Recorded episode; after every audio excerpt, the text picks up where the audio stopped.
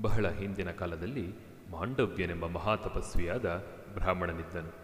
ಧರ್ಮಜ್ಞಾನಿಯೂ ಸತ್ಯಸಂಧನಾಗಿಯೂ ಇದ್ದ ಮಾಂಡವ್ಯ ಮಹರ್ಷಿಯು ತನ್ನ ಆಶ್ರಮದ ಸಮೀಪದಲ್ಲಿದ್ದ ಮರದ ಕೆಳಗೆ ತನ್ನ ಎರಡೂ ಕೈಗಳನ್ನು ಮೇಲೆತ್ತಿ ಮುಗಿದುಕೊಂಡು ಯೋಗನಿಷ್ಠನಾಗಿ ಮೌನವ್ರತವನ್ನು ಆಚರಿಸುತ್ತಾ ಅನೇಕ ವರ್ಷಗಳನ್ನು ಕಳೆದನು. ಒಂದು ದಿನ ಅವನ ಆಶ್ರಮದ ಸಮೀಪಕ್ಕೆ ಹಲವಾರು ಮಂದಿ ಕಳ್ಳರು ಕೊಳ್ಳೆ ಹೊಡೆದ ನಗ ನಾಣ್ಯಗಳ ಸಮೇತ ಬಂದರು. ತಮ್ಮ ಹಿಂದೆಯೇ ಬೆನ್ನಟ್ಟಿ ಬರುತ್ತಿದ್ದ ರಾಜಭಟರ ಸುಳಿವನ್ನು ಅರಿತ ಕಳ್ಳರು ತಾವು ಕದ್ದಿದ್ದ ನಗ ನಾಣ್ಯವೆಲ್ಲವನ್ನೂ ಆಶ್ರಮದಲ್ಲಿ ಬಚ್ಚಿಟ್ಟು ತಾವು ಅಲ್ಲಿಯೇ ಅಡಗಿಕೊಂಡರು. ರಾಜಭಟರು ಆಶ್ರಮದ ಸಮೀಪಕ್ಕೆ ಬಂದು ಮರದ ಕೆಳಗೆ ಮೌನವಾಗಿ ಕುಳಿತಿದ್ದ ಮುನಿಯನ್ನು ಕಂಡು ವಿನೀತರಾಗಿಯೇ ಕೇಳಿದರು, ಪೂಜ್ಯರೇ, ಇತ್ತ ಕಡೆ ಬಂದ ಕಳ್ಳರು ಎತ್ತ ಹೋದರು? ದಯಮಾಡಿ ತಿಳಿಸಿರಿ ಅವರನ್ನು ಬೆನ್ನಟ್ಟಿ ಹೋಗಿ ಹಿಡಿಯುವೆವು. ಮೌನವ್ರತವನ್ನು ಆಚರಿಸುತ್ತಿದ್ದ ಆಳವಾದ ಧ್ಯಾನದಲ್ಲಿ ಮುಳುಗಿದ್ದ ಮುನಿಯಿಂದ ಯಾವ ಉತ್ತರವೂ ಬರಲಿಲ್ಲ. ನಾಕಾರು ಬಾರಿ ಪ್ರಶ್ನಿಸಿದರೂ ಪ್ರಯೋಜನವಾಗದಿರಲು ರಾಜಭಟರು ಆಶ್ರಮದ ಒಳಗೆ ಪ್ರವೇಶಿಸಿ ಹುಡುಕಿದರು. ಕಳ್ಳರು ಕೊಳ್ಳೆ ಹೊಡೆದಿದ್ದ ನಗ ನಾಣ್ಯಗಳೆಲ್ಲವೂ ಸಿಕ್ಕಿದವು. ಕಳ್ಳರೂ ಸಿಕ್ಕಿದರು. ಯಾವ ಮಾತನ್ನು ಆಡದೆ ಮರದ ಕೆಳಗೆ ಕುಳಿತಿದ್ದ ಮನುಷ್ಯನೇ ಕಳ್ಳರ ನಾಯಕನಿರಬಹುದೆಂಬ ಸಂಶಯವು ರಾಜಭಟರಿಗೆ ಉಂಟಾಯಿತು. ಕಳ್ಳರೊಡನೆ ಮಹರ್ಷಿಯನ್ನು ರಾಜನ ಬಳಿಗೆ ಸೆಳೆದು ತಂದರು. ಮಾಂಡವ್ಯನನ್ನು ಕಳ್ಳರ ಗುರುವಿನೆಂದೇ ರಾಜನೂ ನಿರ್ಣಯಿಸಿದನು. ಕಳ್ಳರೊಡನೆ ಆ ಮಹರ್ಷಿಯನ್ನು ಶೂಲಕ್ಕೇರಿಸುವಂತೆ ಆಜ್ಞಾಪಿಸಿದನು. ರಾಜಾಜ್ಞೆಯಂತೆಯೇ ರಾಜಭಟರು ಕಳ್ಳರೊಡನೆ ಮಾಂಡವ್ಯ ಋಷಿಯನ್ನು ಶೂಲಕ್ಕೇರಿಸಿ ತಮ್ಮ ಕರ್ತವ್ಯವನ್ನು ಮಾಡಿ ಹೊರಟು ಹೋದರು. ಯೋಗನಿಷ್ಠನಾದ ಮಾಂಡವ್ಯ ಮಹರ್ಷಿಯು ಬಹಳ ಕಾಲದವರೆಗೂ ಆಹಾರ ಪಾನೀಯಗಳಿಲ್ಲದಿದ್ದರೂ ಶೂಲದ ಮೇಲೆ ಜೀವಂತವಾಗಿ ಉಳಿದಿದ್ದನು. ಯೋಗ ಬಲದಿಂದ ಪ್ರಾಣಗಳನ್ನು ಉಳಿಸಿಕೊಂಡಿದ್ದು ಮಾತ್ರವಲ್ಲದೆ ಆಶ್ರಮದ ವಾಸಿಗಳಾದ ಇತರ ತಪಸ್ವಿಗಳನ್ನು ತಾನಿದ್ದ ಸ್ಥಳಕ್ಕೆ ಸ್ಮರಣ ಮಾತ್ರದಿಂದಲೇ ಆಮಂತ್ರಿಸಿದನು. ಅವನ ತೀವ್ರ ತಪಸ್ಸಿನಿಂದ ಸಂತಪ್ತರಾದ ಮಹರ್ಷಿಗಳೆಲ್ಲರೂ ರಾತ್ರಿಯ ವೇಳೆಯಲ್ಲಿ ಪಕ್ಷಿಗಳ ರೂಪದಲ್ಲಿ ಬಂದು ಶೂಲದ ಮೇಲಿದ್ದ ಯೋಗನಿಷ್ಠನಾದ ಮಾಂಡವ್ಯನ ಸ್ಥಿತಿಯನ್ನು ಕಂಡು ಮರುಗಿದರು. ಪಕ್ಷಿಗಳ ರೂಪದಲ್ಲಿದ್ದ ಮಹರ್ಷಿಗಳು ತಮ್ಮ ತಮ್ಮ ಕುಲಗೋತ್ರಗಳನ್ನು ತಿಳಿಸಿದವರಾಗಿ ಮಾಂಡವ್ಯನನ್ನು ಕುರಿತು ಹೇಳಿದರು. ಬ್ರಾಹ್ಮಣೋತ್ತಮ ನಿನ್ನೀ ದುರವಸ್ಥೆಗೆ ಕಾರಣವಾದರೂ ಏನು? ಯಾವ ಮಹಾಪಾಪದ ಕಾರಣಕ್ಕಾಗಿ ನೀನು ಈ ಶೂಲದ ಯಾತೆಯನ್ನು ಅನುಭವಿಸುತ್ತಿರುವೆ? ಬ್ರಹ್ಮರ್ಷಿಯಾದ ಮಾಂಡವ್ಯನನ್ನು ಶಾಂತವಾಗಿಯೇ ಕೇಳಿದರು. ಆಗ ಬ್ರಹ್ಮಶ್ರೀಯಾದ ಮಾಂಡವ್ಯನು ಈ ರೀತಿ ಉತ್ತರಿಸಿದನು. ಮುನಿವರಿಯರೇ, ಇದಕ್ಕೆ ನಾನು ಯಾರನ್ನು ತಾನೇ ನಿಂದಿಸಲಿ? ನನಗೆ ಯಾರೂ ಅಪರಾಧ ಮಾಡಿಲ್ಲ. ನಿತ್ಯವೂ ನಗರದಲ್ಲಿ ಗಸ್ತು ತಿರುಗುತ್ತಿದ್ದ ರಾಜಭಟರು ಒಮ್ಮೆ ಶೂಲಕ್ಕೇರಿಸಿದ್ದ ಮಾಂಡವ್ಯ ಮಹರ್ಷಿಯನ್ನು ನೋಡಿದರು. ಅವನು ಯೋಗಾರೂಢನಾಗಿ ಜೀವಂತವಾಗಿ ಇದ್ದುದನ್ನು ಕಂಡು ರಾಜಭಟರಿಗೆ ಅಚ್ಚರಿಯಾಯಿತು. ಈ ವಿಷಯವನ್ನು ರಾಜನಿಗೂ ನಿವೇದಿಸಿದರು. ರಾಜನೂ ಕೂಡ ಮಂತ್ರಿ ಪುರೋಹಿತರನ್ನು ಕರೆಯಿಸಿ ಮುಂದೇನು ಮಾಡಬೇಕೆಂಬುದನ್ನು ವಿಮರ್ಶೆ ಮಾಡಿ ಮಿತ್ರ ಪರಿವಾರದೊಡನೆ ಮಹರ್ಷಿಯ ಬಳಿಗೆ ತೆರೆ, ತೆರಳಿದನು. ಮಹರ್ಷಿಯ ಮುಂದೆ ಕೈ ಮುಗಿದು ನಿಂತು ನಾನಾ ವಿಧವಾದ ಪ್ರಿಯೋಕ್ತಿಗಳಿಂದ ಸ್ತುತಿಸಿ ತಿಳಿಯದೇ ಮಾಡಿದ ಅಪರಾಧವನ್ನು ಕ್ಷಮಿಸಬೇಕೆಂದು ತನ್ನ ಮೇಲೆ ಕೋಪಗೊಳ್ಳಬಾರದೆಂದು ಅಂಗಲಾಚಿ ಬೇಡಿದನು. ನನ್ನ ವಿಷಯದಲ್ಲಿ ಬೇರೆ ಯಾರ್ಯಾರೂ ಅಪರಾಧಿಗಳಲ್ಲ ಎಂದು ಭಾವಿಸಿದ್ದ ಮಹರ್ಷಿಯು ರಾಜನ ವಿಷಯದಲ್ಲಿ ಒಡನೆಯೇ ಪ್ರಸನ್ನ ಭಾವವನ್ನು ತಾಳಿದನು. ಶೂಲಕ್ಕೇರಿಸಿದ್ದ ಮಹರ್ಷಿಯನ್ನು ಮಹರ್ಷಿಯ ದೇಹಕ್ಕೆ ಬಾಧೆಯೂ ಉಂಟಾಗದ ರೀತಿಯಲ್ಲಿ ಶೂಲದಿಂದ ಹೊರತೆಗಬೇಕು ಹೊರತೆಗೆಬೇಕೆನ್ನುವ ರಾಜನ ಪ್ರಯತ್ನಗಳೆಲ್ಲವೂ ವಿಫಲವಾಯಿತು. ಶೂಲದಿಂದ ಮಹರ್ಷಿಯನ್ನು ಬೇರ್ಪಡಿಸಲು ಸಾಧ್ಯವಾಗಲಿಲ್ಲ. ಮಹರ್ಷಿಯ ಬಿಡುಗಡೆಗೆ ಉಳಿದಿದ್ದ ಮಾರ್ಗವೆಂದರೆ ಶೂಲದ ವಿಚ್ಛೇದ. ಮಹರ್ಷಿಯು ಶರೀರದೊಳಗೆ ಹೊಕ್ಕಿದಷ್ಟು ಸೂ, ಶೂಲದ ಭಾಗವನ್ನು ಬಿಟ್ಟು ಅದರ ಕೆಳಭಾಗವನ್ನು ಕತ್ತರಿಸಲಾಯಿತು. ಶೂಲವು ತನ್ನ ದೇಹದಲ್ಲಿ ನೆಟ್ಟಿತ್ತಾದರೂ ಮಹರ್ಷಿಯು ಯಾವುದೇ ವಿಧವಾದ ಯಾತನೆಯೂ ಇಲ್ಲದ, ಇಲ್ಲದಂತೆ ಸ್ವೇಚ್ಛೆಯಿಂದ ತಿರುಗಾಡುತ್ತಿದ್ದನು. ಅನಂತರವೂ ಮಹತ್ತರವಾದ ತಪಸ್ಸನ್ನು ಮಾಡಿ ಇತರರಿಂದ ಜಯಿಸಲು ಸಾಧ್ಯವಾಗದ ಅನೇಕ ಉತ್ತಮ ಲೋಕಗಳನ್ನೂ ಜಯಿಸಿದನು. ಶೂಲದ ತುಂಡು ಮಹರ್ಷಿಯ ಶರೀರದಲ್ಲೇ ಉಳಿಯಿತು. ಆದ್ದರಿಂದ ಮುಂದೆ ಮಹರ್ಷಿಯು ಅಣಿಮಾಂಡವ್ಯನೆಂಬ ಅನ್ವರ್ತನಾಮದಿಂದ ಪ್ರಸಿದ್ಧನಾದನು. ಅಣಿ ಎಂದರೆ ಮೊಳೆ ಅಥವಾ ಶೂಲದ ತುದಿಯ ಚೂಪಾದ ಭಾಗ.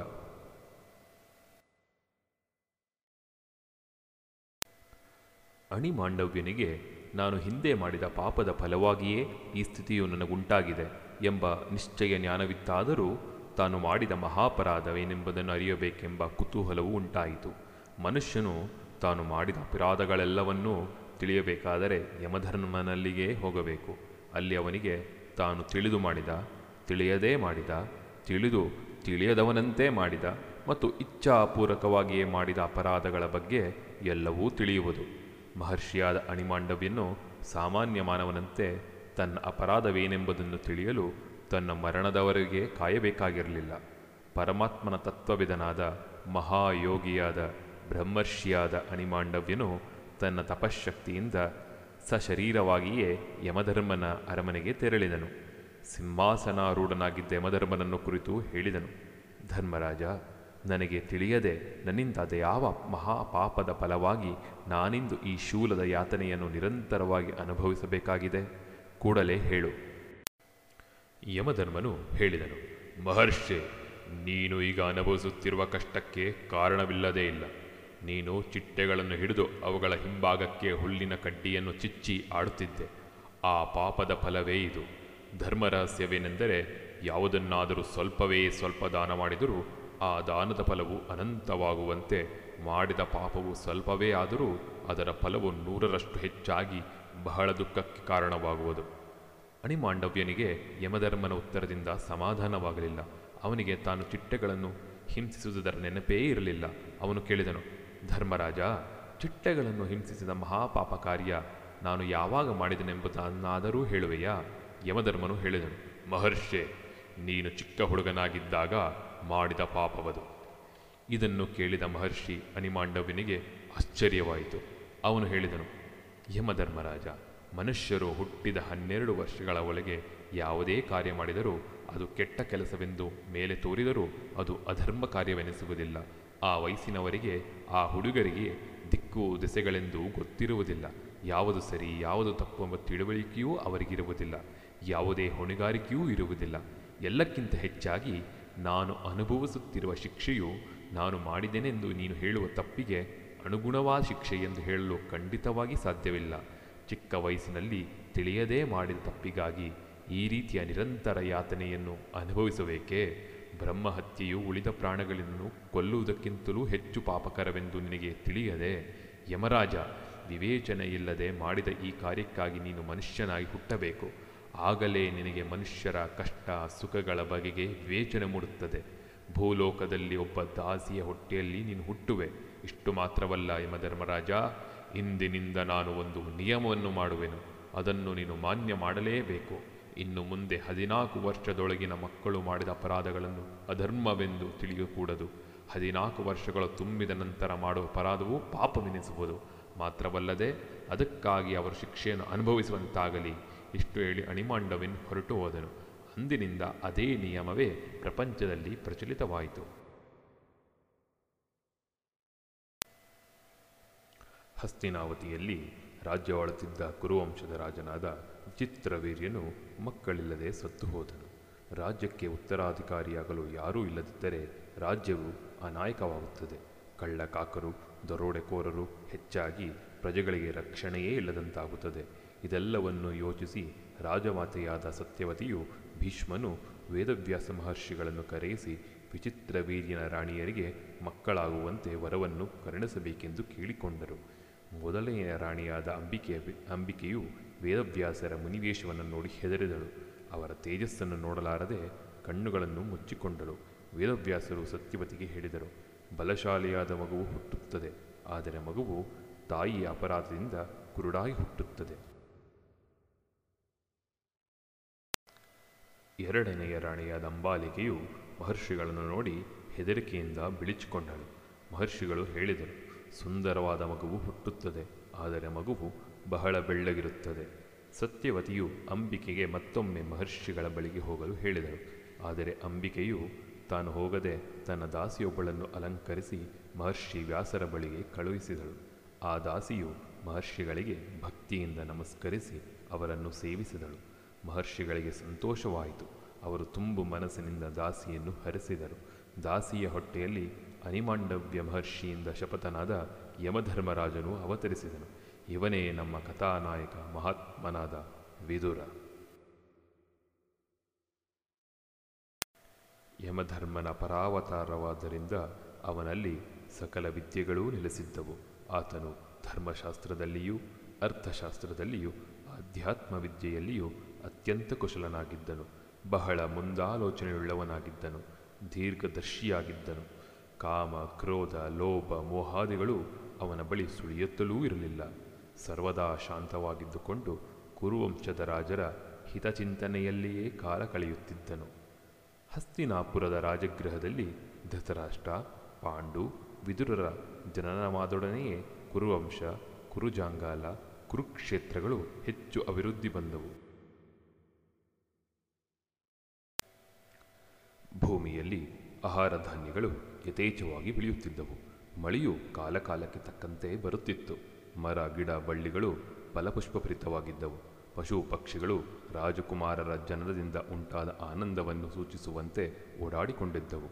ಪಟ್ಟಣಗಳೆಲ್ಲವೂ ವ್ಯಾಪಾರಸ್ಥರಿಂದಲೂ, ಕಲೆಗಾರರಿಂದಲೂ ತುಂಬಿದ್ದವು. ಜನರೆಲ್ಲರೂ ಧೈರ್ಯಶಾಲಿಗಳಾಗಿಯೂ, ವಿದ್ಯಾವಂತರಾಗಿಯೂ, ನಂಬಿಕೆಯ ಪಾತ್ರರಾಗಿಯೂ ನಿತ್ಯ ತುಷ್ಟರಾಗಿಯೂ ಇದ್ದರು. ಕಳ್ಳಕಾಕರ, ಅಧರ್ಮಿಗಳ, ಸುಳ್ಳು ಹೇಳುವವರ ಸುಳಿವೇ ಇರಲಿಲ್ಲ. ರಾಜ್ಯದ ಎಲ್ಲ ಭಾಗಗಳಲ್ಲಿಯೂ ಪುನಃ ಕೃತಯುಗವು ಪ್ರಾರಂಭವಾಗಿದೆಯೋ ಎನ್ನುವಂತಿತ್ತು. ಎಲ್ಲ ವರ್ಣದವರು ಪರಸ್ಪರ ಪ್ರೀತಿಯಿಂದಲೂ ಸೌಹಾರ್ದದಿಂದಲೂ ಇರುತ್ತಿದ್ದರು. ದ್ವೇಷ ಅಸೂಯೆಗಳು ಇರಲಿಲ್ಲ. ಇತರರನ್ನು ಸಂತೋಷಗೊಳಿಸಬೇಕೆಂಬುದೇ ಪ್ರಜೆಗಳ ಧ್ಯೇಯವಾಗಿತ್ತು. ಎಲ್ಲರೂ ಧರ್ಮಪ್ರಧಾನರಾಗಿದ್ದರು. ಜನರಿಗೆ ಕಷ್ಟ, ದುಃಖಗಳ ಅನುಭವವೇ ಮರೆತು ಹೋಯಿತು.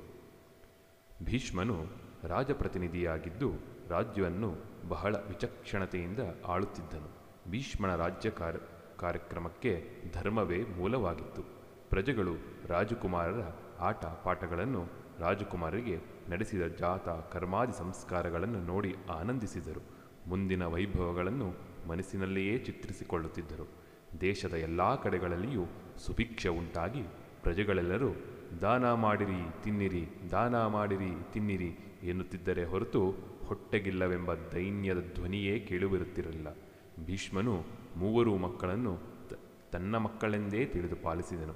ಕುಲಧರ್ಮಿಗಳಿಗೆ ಅನುಸಾರವಾಗಿ ನಾಮಕರಣಾದಿ ಸಂಸ್ಕಾರಗಳನ್ನೂ ಮಾಡಿದನು. ಆ ಬಾಲಕರು ಬ್ರಹ್ಮಚರ್ಯವ್ರತವನ್ನು ಸ್ವೀಕರಿಸಿದರು.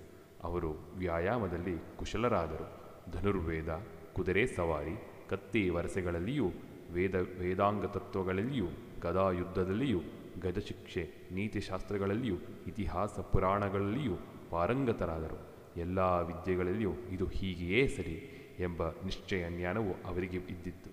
ಮೂವರು ಮಕ್ಕಳಿಗೂ ಮೇಲೆ ಹೇಳಿದ ವಿದ್ಯೆಗಳಲ್ಲಿ ಸಂಪೂರ್ಣ ಪಾಂಡಿತ್ಯವಿದ್ದರೂ ಒಬ್ಬೊಬ್ಬರು ಒಂದೊಂದು ವಿದ್ಯೆಯಲ್ಲಿ ಹೆಚ್ಚಿನ ಪ್ರಾವೀಣ್ಯವನ್ನು ಪಡೆದಿದ್ದರು. ಪಾಂಡುವು ಧನುರ್ವಿದ್ಯೆಯಲ್ಲಿ ಬಹಳ ನಿಪುಣನೆನಿಸಿದನು ಧೃತರಾಷ್ಟ್ರನು ದೇಹಬಲದಲ್ಲಿ ಅದ್ವಿತೀಯನೆನಿಸಿದನು ವಿದುರನು ಧರ್ಮನಿಷ್ಠನಾಗಿ, ಆತ್ಮಜ್ಞಾನಿಯಾಗಿ, ನೀತಿಶಾಸ್ತ್ರದಲ್ಲಿಯೂ ಅಸಮಾನನೆನಿಸಿದನು ಧೃತರಾಷ್ಟ್ರನು ಹುಟ್ಟು ಪಾಂಡುವೇ ರಾಜಸಿಂಹಾಸನವನ್ನೇರಿದನು. ನೀತಿವಂತರಲ್ಲಿ ಶ್ರೇಷ್ಠನಾದ ಭೀಷ್ಮನು ಒಮ್ಮೆ ಧರ್ಮತತ್ವಜ್ಞನಾದ ವಿದುರನೊಡನೆ ಕಾಲೋಚಿತವಾದ ಮಾತುಗಳನ್ನು ಹೇಳಿದನು. ವಿದುರ, ನಮ್ಮ ಭರತ ವಂಶವು ಶ್ರೇಷ್ಠ ವಂಶವೆಂದು ಪ್ರಸಿದ್ಧಿ ಪಡೆದಿದೆ. ನಮ್ಮ ವಂಶದ ಪೂರ್ವಜರು ಸದ್ಗುಣ ಸಂಪನ್ನರಾಗಿದ್ದುದೇ ಇದಕ್ಕೆ ಮುಖ್ಯ ಕಾರಣ. ಅವರು ದೊಡ್ಡ ಚಕ್ರಾಧಿಪತ್ಯವನ್ನೇ ಸ್ಥಾಪಿಸಿದರು. ಧರ್ಮದಿಂದ ಈ ಭೂಮಿಯನ್ನು ರಕ್ಷಿಸಿಕೊಂಡು ಬಂದಿರುತ್ತಾರೆ. ಆದುದರಿಂದ ಈ ನಮ್ಮ ಕುಲವಾಗಲಿ, ರಾಜ್ಯವಾಗಲಿ ವಿನಾಶ ಹೊಂದಕೂಡದು. ಆದುದರಿಂದಲೇ ತಾಯಿಯಾದ ಸತ್ಯವತಿಯು, ಮಹರ್ಷಿಗಳಾದ ವೇದವ್ಯಾಸರು ಮತ್ತು ನಾನು ಒಟ್ಟಾಗಿ ಕುಳಿತು ಸಮಾಲೋಚಿಸಿ ನಿಮ್ಮ ಹುಟ್ಟಿಗೆ ಕಾರಣರಾದೆವು. ಇಂದು ನಮ್ಮ ಭರತ ಕುಲದ ಪ್ರತಿಷ್ಠೆಯೂ, ನಮ್ಮ ರಾಜ್ಯದ ಸಂರಕ್ಷಣೆಯೂ ನಿಮ್ಮನ್ನೇ ಅವಲಂಬಿಸಿದೆ. ನಮ್ಮ ಈ ಭರತ ವಂಶವು ಹುಣ್ಣಿಮೆಯ ದಿನಗಳಲ್ಲಿ ಸಮುದ್ರವು ಉಕ್ಕುವಂತೆ ಅಭಿವೃದ್ಧಿ ಹೊಂದಬೇಕಾಗಿದೆ. ಇದಕ್ಕೆ ನಾನು, ನೀನು ಸಂಪೂರ್ಣವಾಗಿ ಪ್ರಯತ್ನಿಸಬೇಕಾಗಿದೆ ವಿದುರ. ನಮ್ಮ ವಂಶಕ್ಕೆ ಸೇರಲು ಯೋಗ್ಯರಾದ ಮೂವರು ಹೆಣ್ಣು ಮಕ್ಕಳಿರುವರೆಂದು ಕೇಳುವೆ ಒಬ್ಬಳು ಕುಂತಿ ಭೋಜನ ಮಗಳು ಕುಂತಿ. ಎರಡನೆಯವಳು ಮದ್ರ ರಾಜಕುಮಾರಿ ಮಾದ್ರಿ. ಮೂರನೆಯವಳು ಸುಬಲ ರಾಜನ ಮಗಳು ಗಾಂಧಾರಿ. ಇವರೆಲ್ಲರೂ ಕುಲೀನರಾಗಿಯೂ ರೂಪವತಿಯರಾಗಿಯೂ ಕ್ಷತ್ರಿಯ ರಾಜರ ಕನ್ಯೆಯರಾಗಿಯೂ ನಾವು ಸಂಬಂಧ ಬೆಳೆಸಲು ಯೋಗ್ಯರಾಗಿಯೂ ಇರುವುದರಿಂದ ಅವರು ನಮ್ಮ ವಂಶದ ಅಭಿವೃದ್ಧಿಗೆ ಯೋಗ್ಯರಾದ ಕನ್ಯರಾಗಿದ್ದಾರೆಂದು ಭಾವಿಸಿದ್ದೇನೆ. ನಿನ್ನ ಅಭಿಪ್ರಾಯವೇನು ವಿದುರ ಇದಕ್ಕೆ ವಿದುರನು ಹೇಳಿದನು. ತಾತ, ಇದಕ್ಕೆ ನನ್ನ ಒಪ್ಪಿಗೆ ಇದೆ. ನೀನೇ ನಮಗೆ ತಾಯಿ, ತಂದೆ ಮತ್ತು ಆಚಾರ್ಯನೂ ಆಗಿರವೆ. ಆದುದರಿಂದ ನಮ್ಮ ಕುಲಕ್ಕೆ ಹಿತವೆಂದು ತೋರಿದನ್ನು ನೀನು ಸಂಕೋಚವಾಗಿ ಮಾಡಬಹುದು. ಅಂತೆಯೇ ಧೃತರಾಷ್ಟ್ರನಿಗೆ ಸಬಲ ರಾಜನ ಮಗಳಾದ ಗಾಂಧಾರಿಯನ್ನು ತಂದುಕೊಂಡು ಮದುವೆ ಮಾಡಿದರು. ಪಾಂಡುವು ಕುಂತಿ ಮಾದ್ರಿಯನ್ನು ಮದುವೆಯಾದನು. ದೇವಕನೆಂಬ ರಾಜನ ಅರಮನೆಯಲ್ಲಿದ್ದ ಪಾರಸವಿ ಎಂಬ ಸುಂದರ ಕನ್ಯೆಯನ್ನು ಸಂದುಕೊಂಡು ವಿದುರನಿಗೆ ವಿವಾಹ ಮಾಡಲಾಯಿತು. ಅವಳಲ್ಲಿ ವಿದುರನಿಗೆ ಅವನಂತೆಯೇ ಧಾರ್ಮಿಕರಾದ ಅನೇಕ ಮಕ್ಕಳಾದರು. ಈ ರೀತಿ ಭೀಷ್ಮನು ಎಷ್ಟೋ ವಿಷಯಗಳಲ್ಲಿ ವಿದುರನ ಸಲಹೆಯನ್ನು ಕೇಳುತ್ತಿದ್ದನು.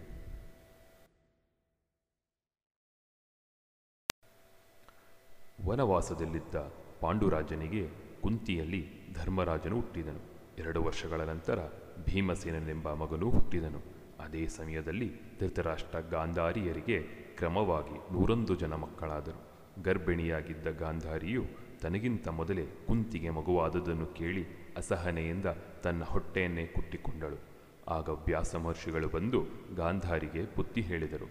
ಅನಂತರ ಧೃತರಾಷ್ಟ್ರನಿಗೆ ಗಾಂಧಾರಿಯಲ್ಲಿ ಮೊದಲೆಯವನಾಗಿ ದುರ್ಯೋಧನನು ಹುಟ್ಟಿದನು. ಹುಟ್ಟಿರೊಡನೆ ಮಕ್ಕಳು ಅಳುವವರಲ್ಲವೇ? ಆದರೆ ದುರ್ಯೋಧನ ಹುಟ್ಟಿದೊಡನೆ ಕತ್ತೆಯಂತೆ ಅರಚಲು ತೊಡಗಿದನು ಅದನ್ನು ಕೇಳಿ ಕತ್ತೆಗಳೂ ಅರಚತೊಡಗಿದವು. ನರಿಗಳು, ರಣಹದ್ದುಗಳು, ಕಾಗೆಗಳು ಅಪಸ್ವರದಲ್ಲಿ ಅರಚಾಡಿದವು. ಹಲವು ಕಡೆ ಸುಂಟರ ಗಾಳಿಯು ಎದ್ದಿತು. ಇದ್ದಕ್ಕಿದ್ದಂತೆ ನಾಲ್ಕು ದಿಕ್ಕುಗಳಲ್ಲಿಯೂ ಬೆಂಕಿಯು ಕಾಣಿಸಿಕೊಂಡಿತು. ಇದೆಲ್ಲವನ್ನು ಕೇಳಿ ತಿಳಿದ ಧೃತರಾಷ್ಟ್ರನು ಭಯಗೊಂಡವನಾಗಿ ಭೀಷ್ಮ ವಿದುರರನ್ನು ಶಕುನಶಾಸ್ತ್ರ ವಿಶಾರದರಾದ ಬ್ರಾಹ್ಮಣರನ್ನು ಕರೆಯಿಸಿ ಕೇಳಿದನು. ರಾಜಕುಮಾರರಲ್ಲಿ ಹಿರಿಯನಾದ ಪಾಂಡುವಿನ ಮಗನಾದ ಧರ್ಮರಾಜನು ಮುಂದೆ ರಾಜನಾಗುವುದು ಸರಿಯೇ? ಆದರೆ ನನ್ನ ಮೊದಲೆಯ ಮಗನಾದ ದುರ್ಯೋಧನನ ಗತಿಯೇನು ಇವನು ರಾಜನಾಗಲು ಸಾಧ್ಯವೇ?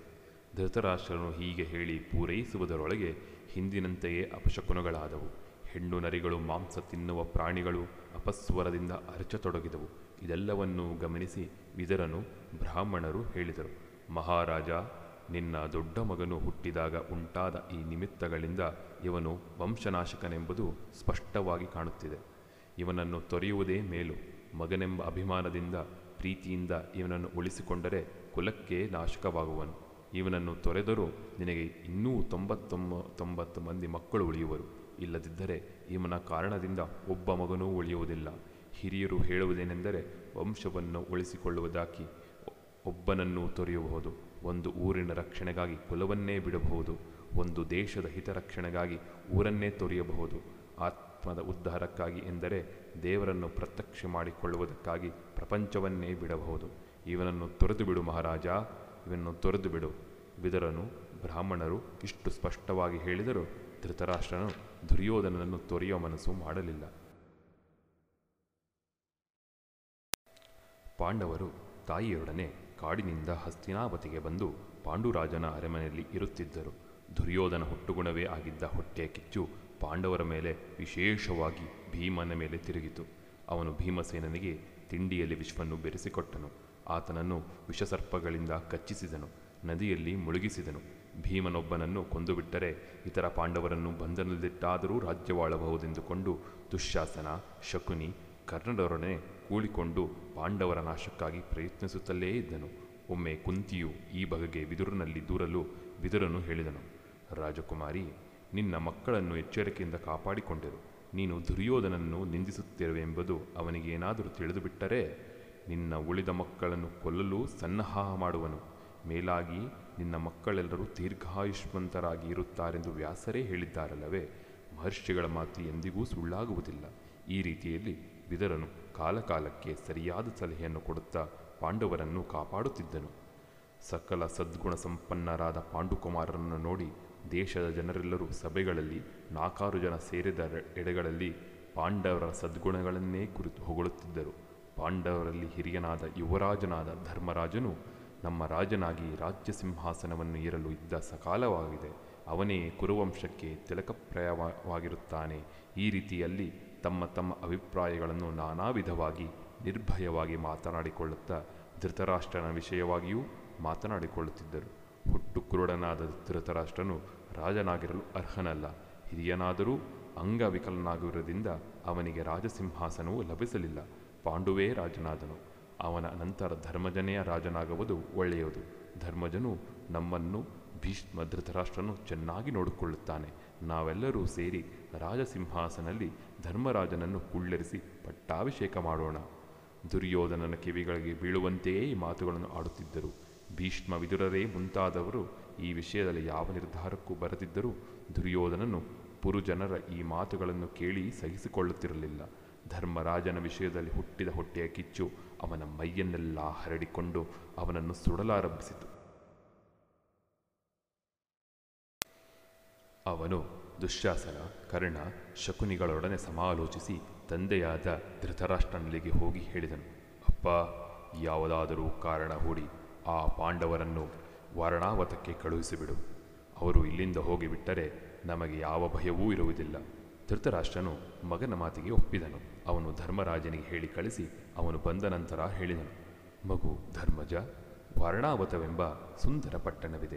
ಅಲ್ಲಿ ದೊಡ್ಡ ಉತ್ಸವವೂ ನಡೆಯುತ್ತಿದೆ. ಎಲ್ಲರೂ ಆ ಪಟ್ಟಣದ ಸೊಬಗನ್ನು, ಉತ್ಸವದ ವೈಭವವನ್ನು ಬಗೆ ಬಗೆಯಾಗಿ ವರ್ಣಿಸುತ್ತಿರುವರು ನೀನು ನಿನ್ನ ತಮ್ಮಂದಿರು ಅಲ್ಲಿಗೆ ಹೋಗಿ ನಾಲ್ಕಾರು ದಿನಗಳಿದ್ದು ಸಂತೋಷವಾಗಿ ಕಾಲ ಕಳೆದು ಹಿಂದಿರುಗಿ ಬನ್ನಿರಿ ಎಂದು ಹೇಳಿದನು. ಮುಖವನ್ನು ನೋಡುವುದರಿಂದಲೇ ಇತರರ ಮನಸ್ಸಿನಲ್ಲಿರುವ ಭಾವನೆಗಳನ್ನು ತಿಳಿಯಲು ಸಮರ್ಥನಾದ ವಿದುರನು ಕೆಟ್ಟ ಭಾವನೆಗಳಿಂದ ಕೂಡಿದ ದುರ್ಯೋಧನನೇ ಮೊದಲಾದವರ ಮುಖಭಾವಗಳಿಂದಲೂ ಅವರ ಇತರ ಚೇಷ್ಟೆಗಳಿಂದಲೂ ಅವರ ದುಷ್ಟ ಯೋಜನೆಯನ್ನು ಅರಿತುಕೊಂಡನು. ಧರ್ಮರಾಜನಿಗೂ ವಿಷಯ ಗೊತ್ತಾಯಿತಾದರೂ ಅವನೇನು ಮಾಡುವಂತಿರಲಿಲ್ಲ. ಅವನು ಧೃತರಾಷ್ಟ್ರನ ಮಾತಿಗೆ ಒಪ್ಪಿ ತಮ್ಮಂದರೊಂದಿಗೆ ತಾಯಿಯಾದ ಕುಂತಿಯನ್ನೂ ಕರೆದುಕೊಂಡು ವಾರಣಾವತಕ್ಕೆ ಹೊರಟನು. ಪ್ರಜೆಗಳಿಗೆ ಧೃತರಾಷ್ಟ್ರನ ಈ ಕಾರ್ಯದ ಬಗೆಗೆ ಸಂದೇಹವೇ ಇದ್ದಿತ್ತು. ಕೆಲವು ಧೈರ್ಯವಂತರಾದ ಬ್ರಾಹ್ಮಣರು ಅವ ಅದನ್ನು ಆಡಿಯೂ ತೋರಿಸಿಬಿಟ್ಟರು. ಅವರೆಲ್ಲರೂ ಪಾಂಡವರೊಡನೆ ಹೊರಟರು. ಧರ್ಮರಾಜನು ಅವರೆಲ್ಲರನ್ನೂ ಸಮಾಧಾನ ಮಾಡಿ ಹಿಂದಕ್ಕೆ ಕಳುಹಿಸಿದನು. ಎಲ್ಲರೂ ಹೊರಟು ಹೋದ ನಂತರ ವಿದುರನೊಬ್ಬನೇ ಉಳಿದನು. ಅವನು ಧರ್ಮರಾಜನಿಗೆ ಕೆಲವು ಎಚ್ಚರಿಕೆ ಮಾತುಗಳನ್ನು ಹೇಳಲು ಕಾದಿದ್ದನು. ಅಲ್ಲಿದ್ದ ಇತರರಿಗೆ ಅರ್ಥವಾಗದ ಭಾಷೆಯಲ್ಲಿ ಧರ್ಮರಾಜನಿಗೆ ಹೇಳಿದನು. ಧರ್ಮಜ, ನಿಮ್ಮೆಲ್ಲರನ್ನೂ ವಾರಣಾವತಕ್ಕೆ ಕಳುಹಿಸುವ ಈ ಸನ್ನಾಹವು ಒಳ್ಳೆಯ ಉದ್ದೇಶದಿಂದ ಕೂಡಿರುವುದಿಲ್ಲ. ಈ ವಿಷಯವು ನಿನಗೂ ತಿಳಿದಿದೆ. ಈಗ ನೀವು ತುಂಬ ಎಚ್ಚರಿಕೆಯಿಂದ ಇರಬೇಕು ಹೆಜ್ಜೆ ಹೆಜ್ಜೆಗೂ ಅಪಾಯ ತಪ್ಪಿದ್ದಲ್ಲ ಎಂದು ತಿಳಿದುಕೊಂಡು ಮೈಯೆಲ್ಲ ಕಣ್ಣಾಗಿರಬೇಕು. ಶತ್ರುಗಳು ಯಾವುದು ಹೇಸುವರಲ್ಲ ಅವರಿಗೆ ಪಾಪ ಭೀತಿಯೇ ಇಲ್ಲ. ಕೊಲ್ಲುವುದೆಂದರೆ ಬರಿಯ ಕತ್ತಿಯ ಮುಂತಾದ ಶಸ್ತ್ರಗಳಿಂದ ಮಾತ್ರವಲ್ಲ ವಿಷ ಹಾಕಬಹುದು ಈ ಶತ್ರುಗಳು ಹಿಂದೆ ಇದನ್ನು ಮಾಡಿದ ಅನುಭವವೂ ನಿಮಗಿದೆ. ನೀವು ವಾಸ ಮಾಡುವ ಮನೆಗೆ ಬೆಂಕಿ ಇಡಬಹುದು. ಕಾಡಿನಲ್ಲಿ ಒಣಹುಳ್ಳು ಮತ್ತು ಪೊದೆಗಳನ್ನು ಸುಡುವ ಬೆಂಕಿಯು ಕಾಡನ್ನೇ ಸುಟ್ಟರೂ ಬಿಲದಲ್ಲಿರುವ ಹಾವನ್ನು ಸುಡಲಾರದಲ್ಲವೇ? ಶತ್ರುಗಳು ನಮ್ಮ ಮೇಲೆ ಪ್ರಯೋಗಿಸಲು ಉದ್ದೇಶಿರುವ ವಿಷ, ಬೆಂಕಿ ಮುಂತಾದವನ್ನು ಅವರ ಮೇಲೆ ಹಿಂತಿರುಗಿ ಪ್ರಯೋಗಿಸಿ ಮುಳ್ಳು ಹಂದಿಯ ಸುರಂಗದಲ್ಲಿ ಸೇರಿಕೊಂಡು ಬೆಂಕಿಯ ಭಯದಿಂದ ಬಿಡುಗಡೆ ಹೊಂದುವಂತೆ ನಾವು ಮಾಡಿದರೆ ಒಳ್ಳೆಯದು. ನಕ್ಷತ್ರಗಳಿಂದ ದಿಕ್ಕುಗಳನ್ನು ಗುರುತಿಸುತ್ತಾ ಸುಖವಾಗಿ ಪ್ರಯಾಣ ಮಾಡಬಹುದು. ಹೀಗೆ ಮ್ಲೇಚ್ಛ ಭಾಷೆಯಲ್ಲಿ ಅಥವಾ ಗುಪ್ತ ಭಾಷೆಯಲ್ಲಿ ಮಿದುರನು ಹೇಳಿದುದನ್ನು ಕೇಳಿ ಧರ್ಮಜನು, ನೀನು ಹೇಳುವುದೆಲ್ಲವೂ ಅರ್ಥವಾಯಿತು. ನಾವು ಎಚ್ಚರಿಕೆಯಿಂದ ಇರುತ್ತೇವೆ. ಎಂದು ಹೇಳಲು ಮಿದುರನು ಅವರನ್ನು ಆಶೀರ್ವದಿಸಿ ಸಂತೋಷದಿಂದ ಹಸ್ತಿನಾವತಿಗೆ ಹಿಂತಿರುಗಿದನು. ಅತ್ತ ಪಾಂಡವರು ವಾರಣಾವತಕ್ಕೆ ಹೋಗಿ ಶತ್ರುಗಳ ಹಂಚಿಕೆಯು ತಮಗೆ ತಿಳಿದಿದೆ ಎಂಬ ಗುಟ್ಟನ್ನು ಬಿಟ್ಟುಕೊಡದೆ ಎಚ್ಚರಿಕೆಯಿಂದ ತಮ್ಮನ್ನು ಸುಟ್ಟು ಕೊಲ್ಲಲೆಂದೇ ಅರಗು, ಹುಲ್ಲು, ಬಿದಿರು, ಜೋಂಡು, ತುಪ್ಪವೇ ಮುಂತಾದ ಬೇಗನೆ ಬೆಂಕಿ ಹೊತ್ತಿಕೊಳ್ಳುವ ಪದಾರ್ಥಗಳನ್ನೇ ಉಪಯೋಗಿಸಿ ಕಟ್ಟಿದ್ದ ಅರಮನೆಯಲ್ಲಿ ವಾಸಿಸುತ್ತಿದ್ದರು. ಒಂದು ದಿನ ಪಾಂಡವರೆಲ್ಲರೂ ತಾಯಿಯಾದ ಕುಂತಿಯೊಡನೆ ನಗರದ ಹೊರಭಾಗದಲ್ಲಿ ನಿರ್ಜನ ಪ್ರದೇಶದಲ್ಲಿ ಕುಳಿತಿದ್ದರು. ಅವರು ಪ್ರಶಾಂತವಾದ ಗಾಳಿಯಾಡುವ ಸ್ಥಳಕ್ಕೆ ಹೋಗಿ ಕೆಲಹೊತ್ತು ಕಳೆಯುವ ನೆಪದಿಂದ ಅಲ್ಲಿ ಕುಳಿತಿದ್ದರು. ಆ ಸಮಯದಲ್ಲಿ ಒಬ್ಬ ಮನುಷ್ಯನು ಬಂದು ಧರ್ಮಜನೊಡನೆ ಹೇಳಿದನು, ಧರ್ಮರಾಜ, ನಾನು ವಿದುರನ ಸ್ನೇಹಿತನು. ಅವನ ಆದೇಶದಂತೆ ಬಂದಿದ್ದೇನೆ. ಪಾಂಡವರು ಅವನನ್ನು ಸಂತೋಷದಿಂದ ಸ್ವಾಗತಿಸಿದರು. ಅವನು ಹೇಳಿದನು, ನನಗೆ ಸುರಂಗ ಕೊರೆಯುವುದರಲ್ಲಿ ಹೆಚ್ಚಿನ ಪರಿಶ್ರಮವಿದೆ. ಈ ಅಮಾವಾಸ್ಯೆಯ ಹಿಂದಿನ ದಿನವೇ ಅರಮನೆಗೆ ಬೆಂಕಿ ಹಚ್ಚಲು ದುರ್ಯೋಧನನ ಸೇವಕನಾದ ಪುರೋಚನನು ನಿಶ್ಚಯಿಸಿದ್ದಾನೆ. ವಿದುರನಿಗೆ ವಿಶ್ವ ತಿಳಿದೇ ಅವನು ನನ್ನನ್ನು ಕಳುಹಿಸಿದ್ದಾನೆ. ನೀನು ಹಸ್ತಿನಾಪುರವನ್ನು ಬಿಡುವಾಗ ವಿದುರನು ಗುಪ್ತ ಭಾಷೆಯಲ್ಲಿ ನಿನಗೆ ಹೇಳಿದ್ದನ್ನು ಕೇಳಿ ನೀನು ಅದೇ ಭಾಷೆಯಲ್ಲಿ ಹಾಗೇ ಸರಿ ಎಂದು ಉತ್ತರವನ್ನು ಕೊಟ್ಟೆಯಲ್ಲವೇ?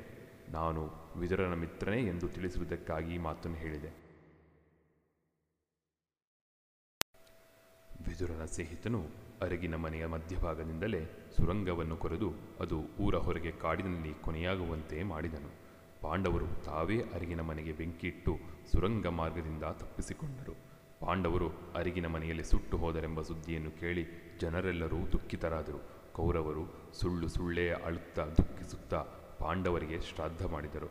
ವಿದುರನಿಗೆ ನಿಜವಾದ ವಿಷಯ ತಿಳಿದಿದ್ದಾದ್ದರಿಂದ ಅವನು ಅವರ ಬೂಟಾಟಿಕೆಯನ್ನು ನೋಡಿಯೂ ನೋಡದವನಂತೆ ಇದ್ದುಬಿಟ್ಟನು.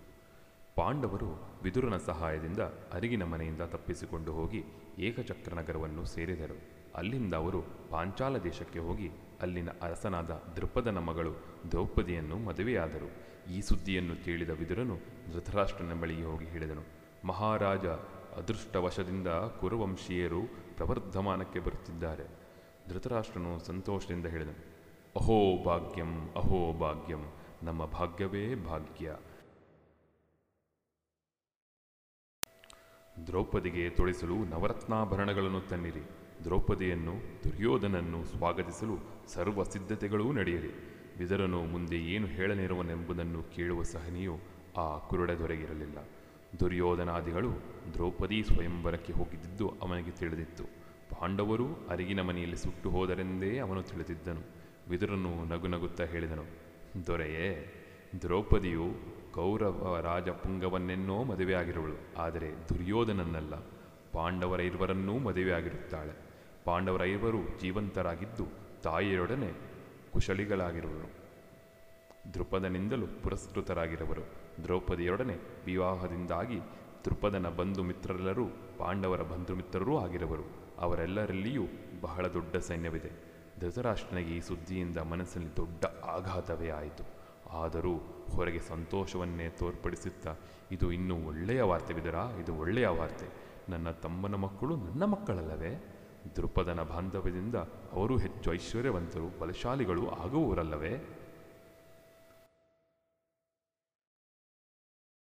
ದೃಪದನ ಬಾಂಧವ್ಯ ಉಂಟಾದ ಮೇಲಾದರೂ ಪಾಂಡವರ ವಿಷಯದಲ್ಲಿ ಧೃತರಾಷ್ಟ್ರನಿಗೆ ವಿಶ್ವಾಸ ಉಂಟಾಯಿತಲ್ಲ ಎಂದು ವಿದರನು ಯೋಚಿಸಿ ಸಂತೋಷದಿಂದ, ಈಗ ನಿನಗೆ ಉಂಟಾಗಿರುವ ಮಾನಸಿಕ ಪರಿವರ್ತನೆಯು ನೂರು ಕಾಲ ಶಾಶ್ವತವಾಗಿ ಉಳಿಯಲಿ ಮಹಾರಾಜ ಎಂದು ಹೇಳಿ ಹೊರಟು ಹೋದನು.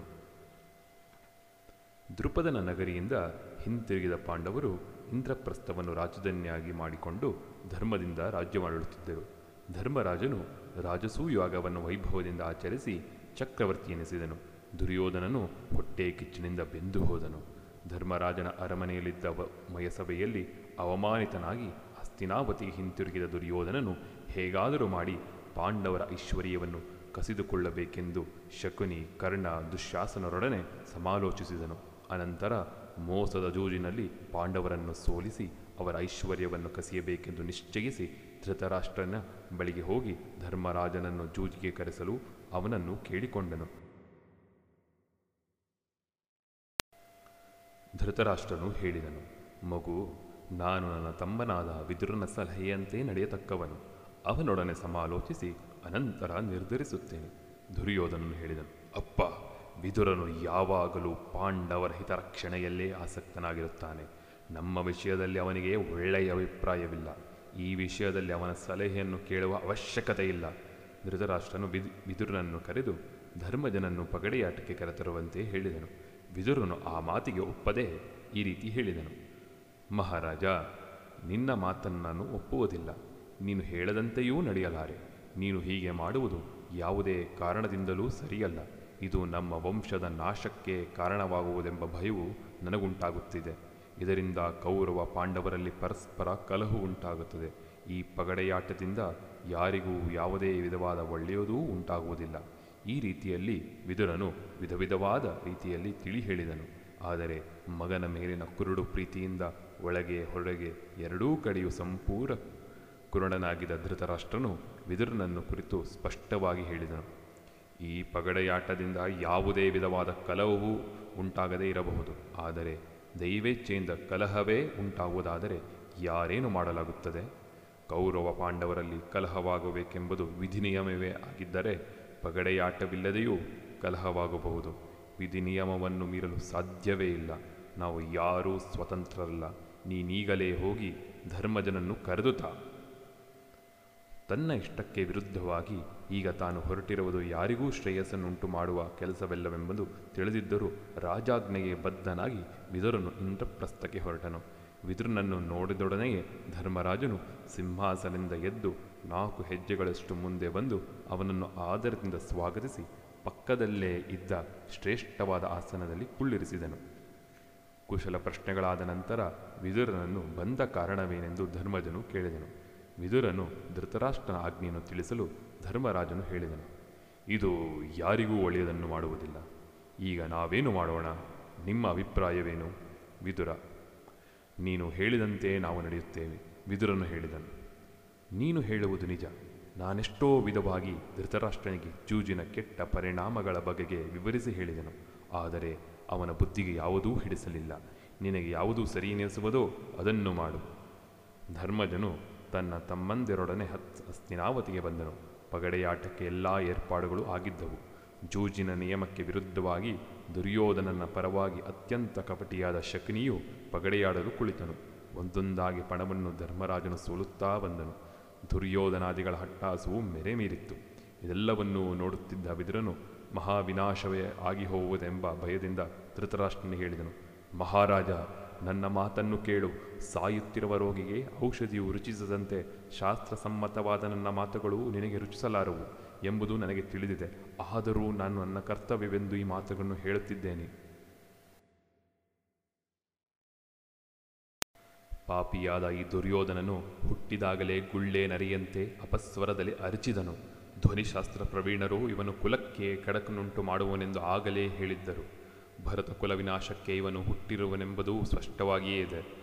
ಕುಲದ ಉಳಿವಿಗಾಗಿ ಕುಲಕಲಂಕನಾದ ಒಬ್ಬನ್ನು ತ್ಯಜಿಸುವುದು ಒಳ್ಳೆಯದು. ಯಾದವರು ಕುಲಕಲಂಕನಾದ ಕಂಸನನ್ನು ತ್ಯಜಿಸಿದರು. ಶ್ರೀಕೃಷ್ಣನು ಕಂಸನನ್ನು ಕೊಂದ ನಂತರ ಯಾದವರು ಈಗ ನಿಶ್ಚಿಂತರಾಗಿ ಸಂತೋಷದಿಂದಿದ್ದಾರೆ. ಅರ್ಜುನನು ಈ ದುಷ್ಟ ದುರ್ಯೋಧನನ್ನು ಈಗಲೇ ಕೊಲ್ಲಲಿ. ಕಾಗೆಯನ್ನು ಕೊಟ್ಟು ನವಿಲನ್ನು ಕೊಲ್ಲುವಂತೆ, ನರಿಯನ್ನು ಕೊಟ್ಟು ಹುಲಿಯನ್ನು ಕೊಲ್ಲುವಂತೆ ಈ ದುರ್ಯೋಧನನ್ನು ಬಿಟ್ಟು ಪಾಂಡವರನ್ನು ನಿನ್ನನ್ನವರನಾಗಿ ಮಾಡಿಕೊ. ಮಹಾರಾಜ, ನಿನಗೆ ಐಶ್ವರ್ಯಕ್ಕೆ ಕಡಿಮೆಯೇ? ಐಶ್ವರ್ಯದ ಗಣಿಯೇ ನಿನ್ನ ಬಳಿ ಇದೆ. ಇನ್ನೂ ಹೆಚ್ಚಿನ ಐಶ್ವರ್ಯವು ಬೇಕೆಂದರೆ ಅದನ್ನು ಗಳಿಸಲು ಅನೇಕ ಯೋಗ್ಯ ಮಾರ್ಗಗಳಿವೆ. ಈ ಕುತ್ತಿದ ಜೂಜಿನ ಮಾರ್ಗವು ಖಂಡಿತ ಸರಿಯಲ್ಲ. ಪಾಂಡವರ ಐಶ್ವರ್ಯವನ್ನು ವಶಪಡಿಸಿಕೊಳ್ಳಲು ಪ್ರಯತ್ನಿಸಬೇಡ. ಪಾಂಡವರನ್ನೇ ನಿನ್ನವರನ್ನಾಗಿ ಮಾಡಿಕೊ. ಅವರಿಗಿಂತಲೂ ಮಿಗಿಲಾದ ಐಶ್ವರ್ಯವು ಯಾವುದಿದೆ? ಪಾಂಡವರಲ್ಲಿರುವ ಐಶ್ವರ್ಯಕ್ಕಿಂತ ಹೆಚ್ಚಿನ ಐಶ್ವರ್ಯವು ಪಾಂಡವರೇ ಎಂದು ಭಾವಿಸು. ಸ್ವಭಾವತಃ ದುಷ್ಟನಾದ ದುರ್ಯೋಧನನು ಜೂಜಿನಲ್ಲಿ ಶಕುನಿಯು ತನ್ನ ಪರವಾಗಿ ಆಟವಾಡುತ್ತಾ ಗೆಲ್ಲುವುದನ್ನು ಸಾಧಿಸುತ್ತಿರುವುದನ್ನು ಕಂಡು ಮತ್ತೂ ಮತ್ತನಾದನು. ಅವನಲ್ಲಿದ್ದ ಅಲ್ಪ ಸ್ವಲ್ಪ ವೇಚನೆಯೂ ಹೊರಟೋಯಿತು. ಯಾವ ಅಂಕೆ ಶಂಕೆಯೂ ಇಲ್ಲದೆ ಬೆಳೆದಿದ್ದ ದುರ್ಯೋಧನನು ವಿದುರನು ತನ್ನ ಚಿಕ್ಕಪ್ಪನೆಂಬುದನ್ನು ಹಿರಿಯನೆಂಬುದನ್ನು ಪರಿಗಣಿಸದೆ ಅವನನ್ನು ಗದರಿಸುತ್ತಾ ಹೇಳಿದನು, ವಿದುರ, ನೀನು ಯಾವಾಗಲೂ ನಮ್ಮ ಶತ್ರುಗಳನ್ನೇ ಹೊಗಳುತ್ತಿರುವೆ.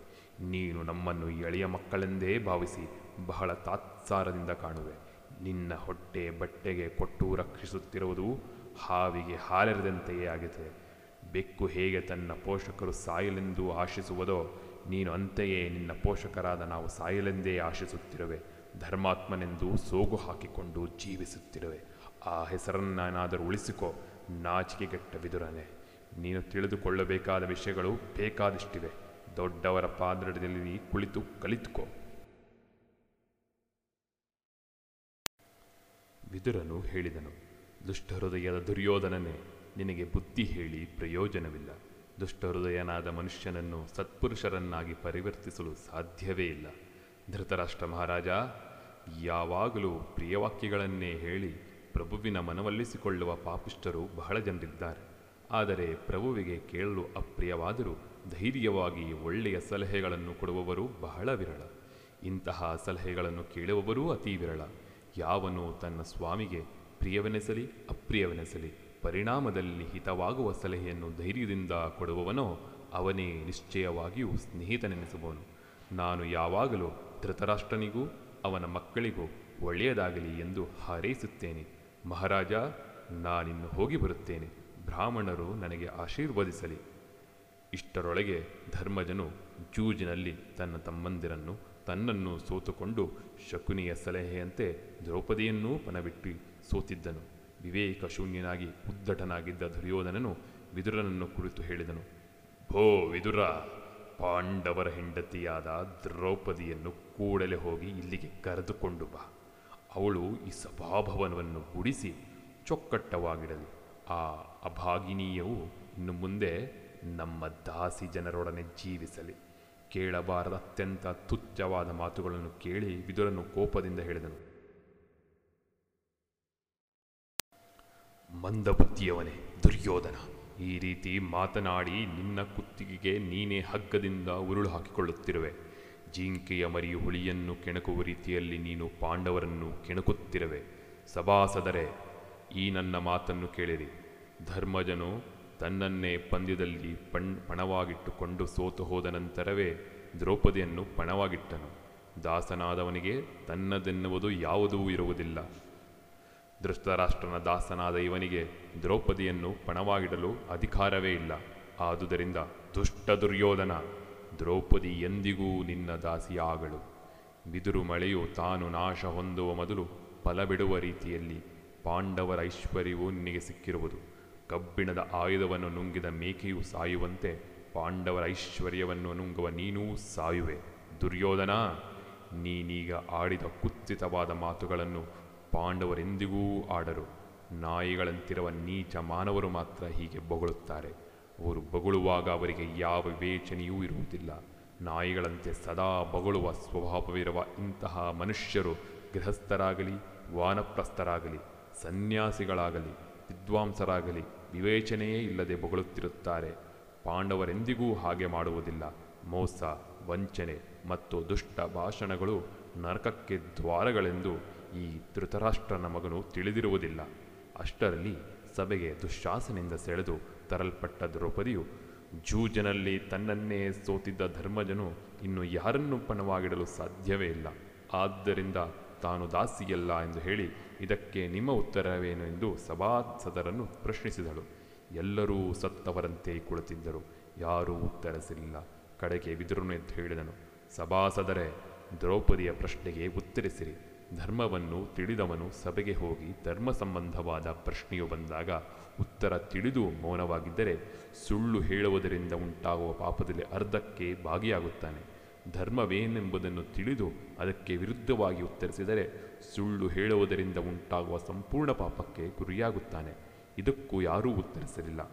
ಆ ಸಮಯದಲ್ಲಿ ಭೀಮಸೇನನ ಘೋರ ಪ್ರತಿಜ್ಞೆಯನ್ನು ಸಭಾಸದರ ಧಿಕ್ಕಾರಗಳನ್ನು ಕೇಳಿ ಹೆದರಿದ ಧೃತರಾಷ್ಟ್ರನು ದ್ರೌಪದಿಗೆ ವರಕೊಡುವ ನೆಪದಲ್ಲಿ ಪಾಂಡವರನ್ನು ದಾಸಿಯಿಂದ ವಿಮೋಚನೆ ಮಾಡಿದನು. ಆದರೆ ತನ್ನ ದುಷ್ಟ ಮಗನ ಒತ್ತಾಯಕ್ಕೆ ಮಣಿದು ಪುನಃ ಅವರನ್ನು ಚೂಜಿಗೆ ಕರೆದು ವನವಾಸ, ಅಜ್ಞಾತವಾಸಗಳಿಗೆ ಪಾಂಡವರನ್ನು ಗುರಿ ಮಾಡಿದನು ದ್ರೌಪದಿ ಸಹಿತರಾದ ಪಾಂಡವರೆಲ್ಲರೂ ಕಾಡಿಗೆ ಹೊರಡಲು ಸಿದ್ಧರಾದಾಗ ವಿದುರನು ಹೇಳಿದನು, ಧರ್ಮಜ, ಕುಂತಿಯು ಜನ್ಮತಃ ರಾಜಪುತ್ರಿ. ಸುಕುಮಾರಿಯಾದ ಇವಳು ವೃದ್ಧೆಯೂ ಆಗಿರವಳು. ಆದುದರಿಂದ ನಿಮ್ಮ ತಾಯಿಯಾದ ಕುಂತಿಯು ನನ್ನಿಂದ ಪುರಸ್ಕೃತಲಾಗಿ ನನ್ನ ಮನೆಯಲ್ಲೇ ಇರಲಿ. ನಿಮಗೆ ವನವಾಸದ ಸಮಯದಲ್ಲಿ ಯಾವ ತೊಂದರೆಯೂ ಉಂಟಾಗದಿರಲಿ, ಧರ್ಮಜನು ಹೇಳಿದನು. ಮಹಾನುಭಾವ, ನೀನು ಹೇಳಿದಂತೆಯೇ ಆಗಲಿ. ನೀನು ನಮ್ಮ ಚಿಕ್ಕಪ್ಪನಾಗಿರುವೆ, ನಮ್ಮ ತಂದೆಗೆ ಸಮಾನನು. ನಮಗೆ ಗುರುವೂ ಆಗಿರುತ್ತೀಯ. ಮಹಾತ್ಮನೆ, ನಾವು ಮಾಡಬೇಕಾದ ಕಾರ್ಯವು ಇನ್ನು ಏನೇ ಇದ್ದರೂ ಆಜ್ಞಾಪಿಸು, ಬಿದುರನು ಹೇಳಿದನು. ಧರ್ಮಜ, ಮೋಸದಿಂದ ಜೂಜನಲ್ಲಿ ಜಯಿಸಲ್ಪಟ್ಟಿರುವೆ. ಇದಕ್ಕಾಗಿ ದುಃಖಿಸಬೇಡ. ಈಗ ನಿಮಗೊಂದಿರುವ ಅರಣ್ಯವಾಸವು ನಿಮಗೆ ಕಲ್ಯಾಣ ಉಂಟಾ ಮಾಡುತ್ತದೆ ಹಿಂದೆಯೂ ಕಷ್ಟದಲ್ಲಿದ್ದಾಗ ವಾರಣಾವತದಲ್ಲಿ ವೇದವ್ಯಾಸರಿಂದ ಧರ್ಮೋಪದೇಶ ಪಡೆದೆ. ಭೃಗುತುಂಗದಲ್ಲಿ ಪರಶುರಾಮ ದೇವನ ಅನುಗ್ರಹ ಪಡೆದೆ. ದೃಷ್ಟದ್ವತಿಯಲ್ಲಿ ಶಿವನ ಅನುಗ್ರಹವನ್ನು, ಅಸೀತಿ ಮಹರ್ಷಿಗಳ ಅನುಗ್ರಹವನ್ನು ಪಡೆದೆ. ಅಂತೆಯೇ ಭೃಗು ಮಹರ್ಷಿಗಳ ಅನುಗ್ರಹ ಪಡೆದೆ. ನೀವು ನಿಮ್ಮ ವನವಾಸ ಕಾಲದಲ್ಲಿ ಆರೋಗ್ಯವಂತರಾಗಿ ದೃಢಕಾಯರಾಗಿರಿ. ಧರ್ಮಜ, ಆಪತ್ಕಾಲದಲ್ಲೇ ಆಗಲಿ, ಕಷ್ಟಕಾಲದಲ್ಲೇ ಆಗಲಿ, ಧರ್ಮದಿಂದಲೂ ವೇಚನೆಯಿಂದಲೂ ವರ್ತಿಸು. ನೀವೆಲ್ಲರೂ ಖಂಡಿತವಾಗಿ ವನವಾಸನ ಮುಗಿಸಿಕೊಂಡು ಸೌಖ್ಯವಾಗಿ ಹಿಂದಿರುಗುವಿರಿ. ನಿಮಗೆ ಒಳ್ಳೆಯದಾಗಲಿ. ಪಾಂಡವರು ತಮ್ಮ ಪ್ರತಿಜ್ಞೆಯಂತೆ ಹನ್ನೆರಡು ವರ್ಷಗಳ ವನವಾಸವನ್ನು, ಒಂದು ವರ್ಷದ ಅಜ್ಞಾತವಾಸವನ್ನು ಮುಗಿಸಿದರು. ಅವರು ತಮ್ಮ ಪಾಲಿನ ರಾಜ್ಯವನ್ನು ಪಡೆಯಲು ಸಹಜವಾಗಿಯೇ ಕಾತರರಾಗಿದ್ದರು. ಧೃತರಾಷ್ಟ್ರನಿಗೆ ಇದೇ ಚಿಂತೆಗೆ ಕಾರಣವಾಯಿತು. ಏಕೆಂದರೆ ರಾಜ್ಯವನ್ನು ಕೊಡಲು ದುರ್ಯೋಧನಾದಿಗಳು ಒಪ್ಪುವುದಿಲ್ಲವೆಂಬುದು ಅವನಿಗೆ ತಿಳಿದಿತ್ತು. ಯುದ್ಧವು ಅನಿವಾರ್ಯವೆಂಬುದು ಭಾವಿಸಿ ಅವನು ಭೀತನಾದನು. ಅದೇ ಚಿಂತೆಯಲ್ಲಿ ಅವನು ಬೆಂದು ಹೋದನು. ಅವನು ಮಿದುರನಿಗೆ ಹೇಳಿ ಕಳಿಸಿದನು. ಧರ್ಮಯುಕ್ತವಾದ ಮಾತುಗಳನ್ನು ಕೇಳುವುದರಲ್ಲಿ ಆಸಕ್ತಿಯು ಧೃತರಾಷ್ಟ್ರನಿಗೆ ಬಹಳವಾಗಿತ್ತು. ಆದ್ದರಿಂದ ಮನಸ್ಸಿಗೆ ತೋರಿಕೆಯ ಸಮಾಧಾನ ಸಿಗುತ್ತಿತ್ತು. ಆದರೆ ಅವನು ವಿದುರನ ಮಾತಿನಂತೆ ನಡೆದುಕೊಳ್ಳುತ್ತಿರಲಿಲ್ಲ. ಹೇಳಿ ಕಳಿಸಿದೊಡನೆಯೇ ಬಿದುರನ್ನು ಬಂದನು. ಬಿದುರನ್ನು ಬಂದೊಡನೆ ಧೃತರಾಷ್ಟ್ರನು ಹೇಳಿದನು, ಪ್ರಿಯ ವಿದುರ, ಚಿಂತೆ ಮತ್ತು ಭಯಗಳಿಂದ ನನ್ನ ಹೃದಯವು ಬೆಂದಿ ಹೋಗುತ್ತಿದೆ. ನಿದ್ರೆಯೇ ಬರುತ್ತಿಲ್ಲ. ಸುತ್ತಲೂ ಕತ್ತಲೆಯೇ ಕವಿದಂತಿದೆ.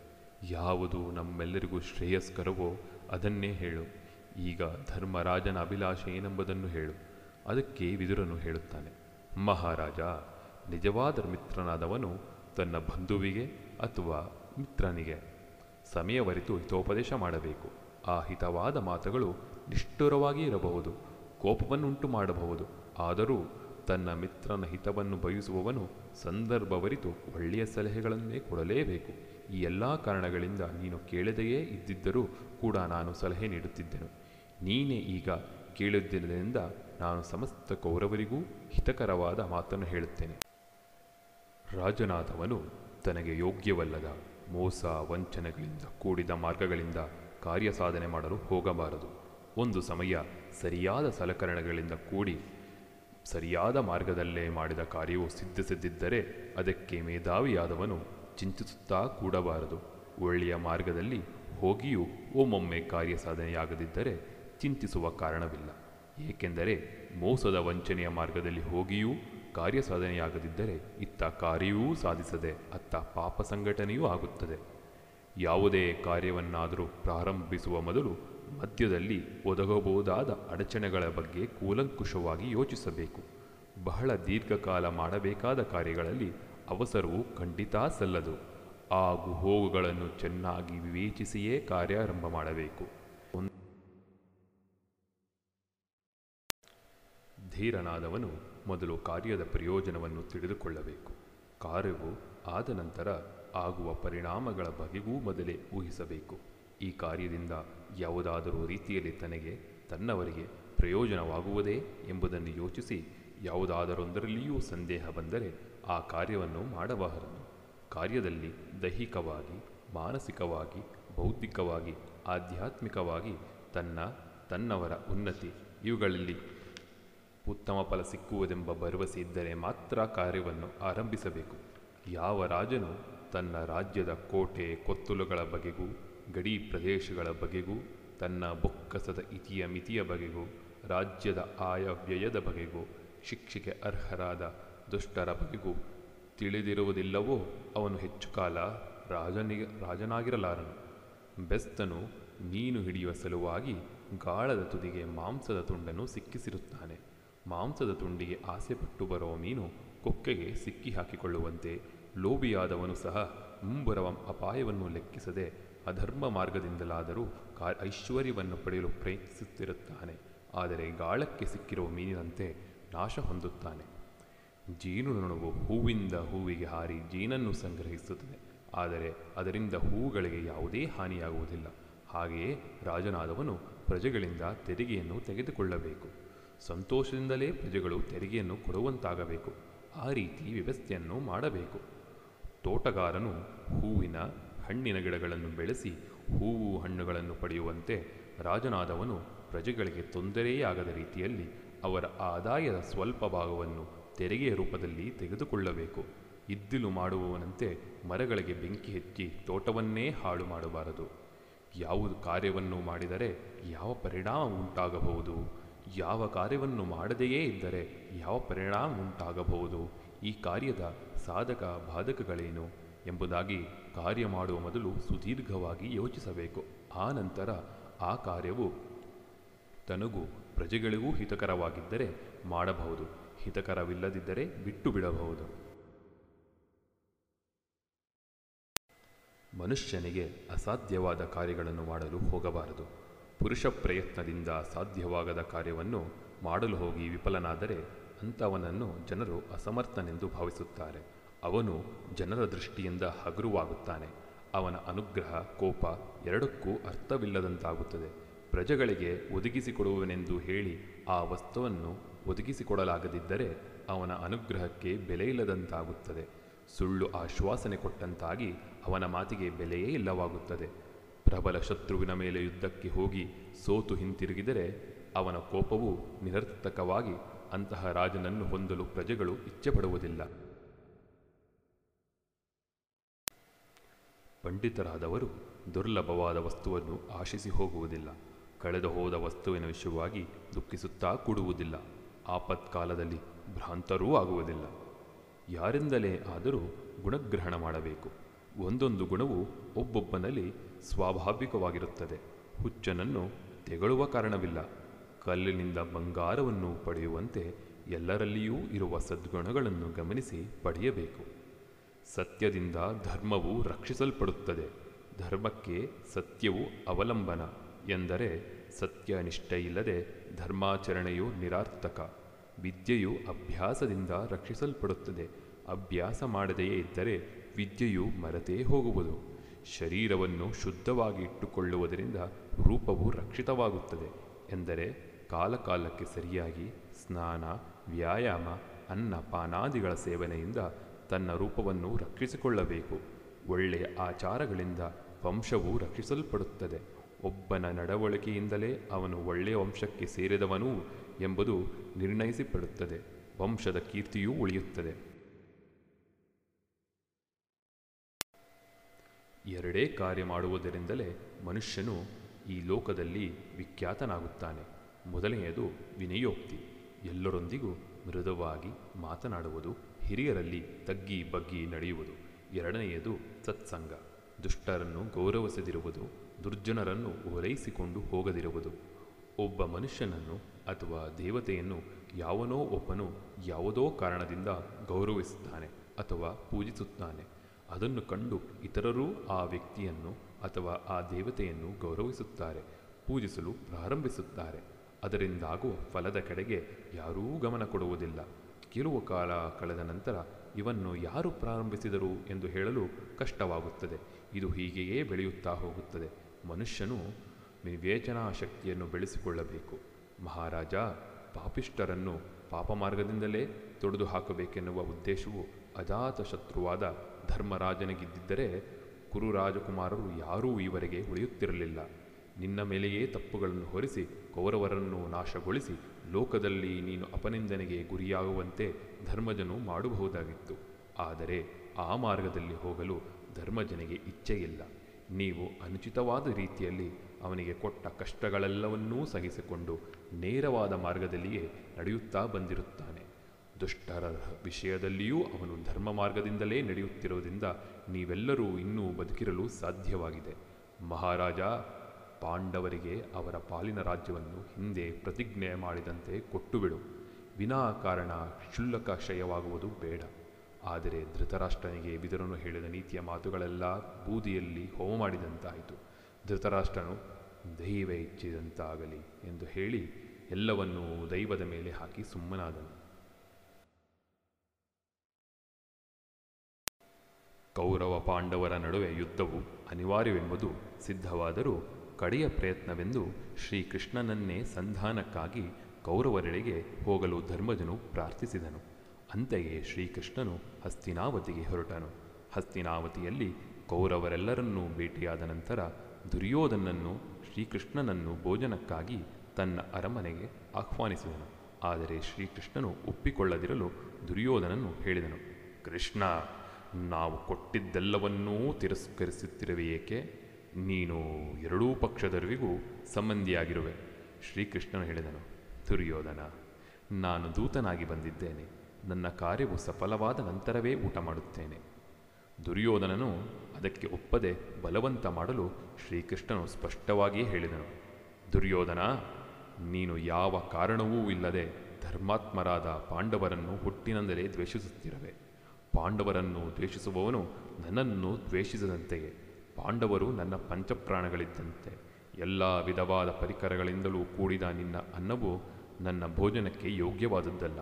ಏಕೆಂದರೆ ಈ ಅನ್ನವು ದುಷ್ಟ ಮನೋಭಾವದಿಂದ ಕೂಡಿರುವವನ ಅನ್ನವಾಗಿದೆ. ಈ ಹಸ್ತಿನಾ ಪಟ್ಟಣದಲ್ಲಿ ವಿದುರನೊಬ್ಬನ ಅನ್ನವು ಮಾತ್ರವೇ ಭೋಜನಕ್ಕೆ ಯೋಗ್ಯವಾಗಿದೆ ಎಂಬುದು ನನ್ನ ಭಾವನೆಯಾಗಿದೆ. ಈ ರೀತಿಯಾಗಿ ಹೇಳಿ ಶ್ರೀಕೃಷ್ಣನು ದುರ್ಯೋಧನನ ಅರಮನೆಯನ್ನು ಬಿಟ್ಟು ಹೊರಟು ನೇರವಾಗಿ ವಿದುರನ ಮನೆ ಮನೆಗೆ ಹೋಗಿ ಸೇರುವನು. ಭೀಷ್ಮ, ದ್ರೋಣಾದಿಗಳು ಇತರರು ವಿದುರನ ಮನೆಗೆ ಬಂದು ಶ್ರೀಹರಿಯನ್ನು ತಮ್ಮ ತಮ್ಮ ಮನೆಗಳಿಗೆ ಆಹ್ವಾನಿಸಿದರು. ಆದರೆ ಶ್ರೀಹರಿಯು ಅವರೆಲ್ಲರ ಆಹ್ವಾನವನ್ನು ನಯವಾದ ಮಾತಿನಿಂದಲೇ ತಿರಸ್ಕರಿಸಿ ಅವರನ್ನು ಹಿಂದಕ್ಕೆ ಕಳುಹಿಸಿಕೊಟ್ಟನು.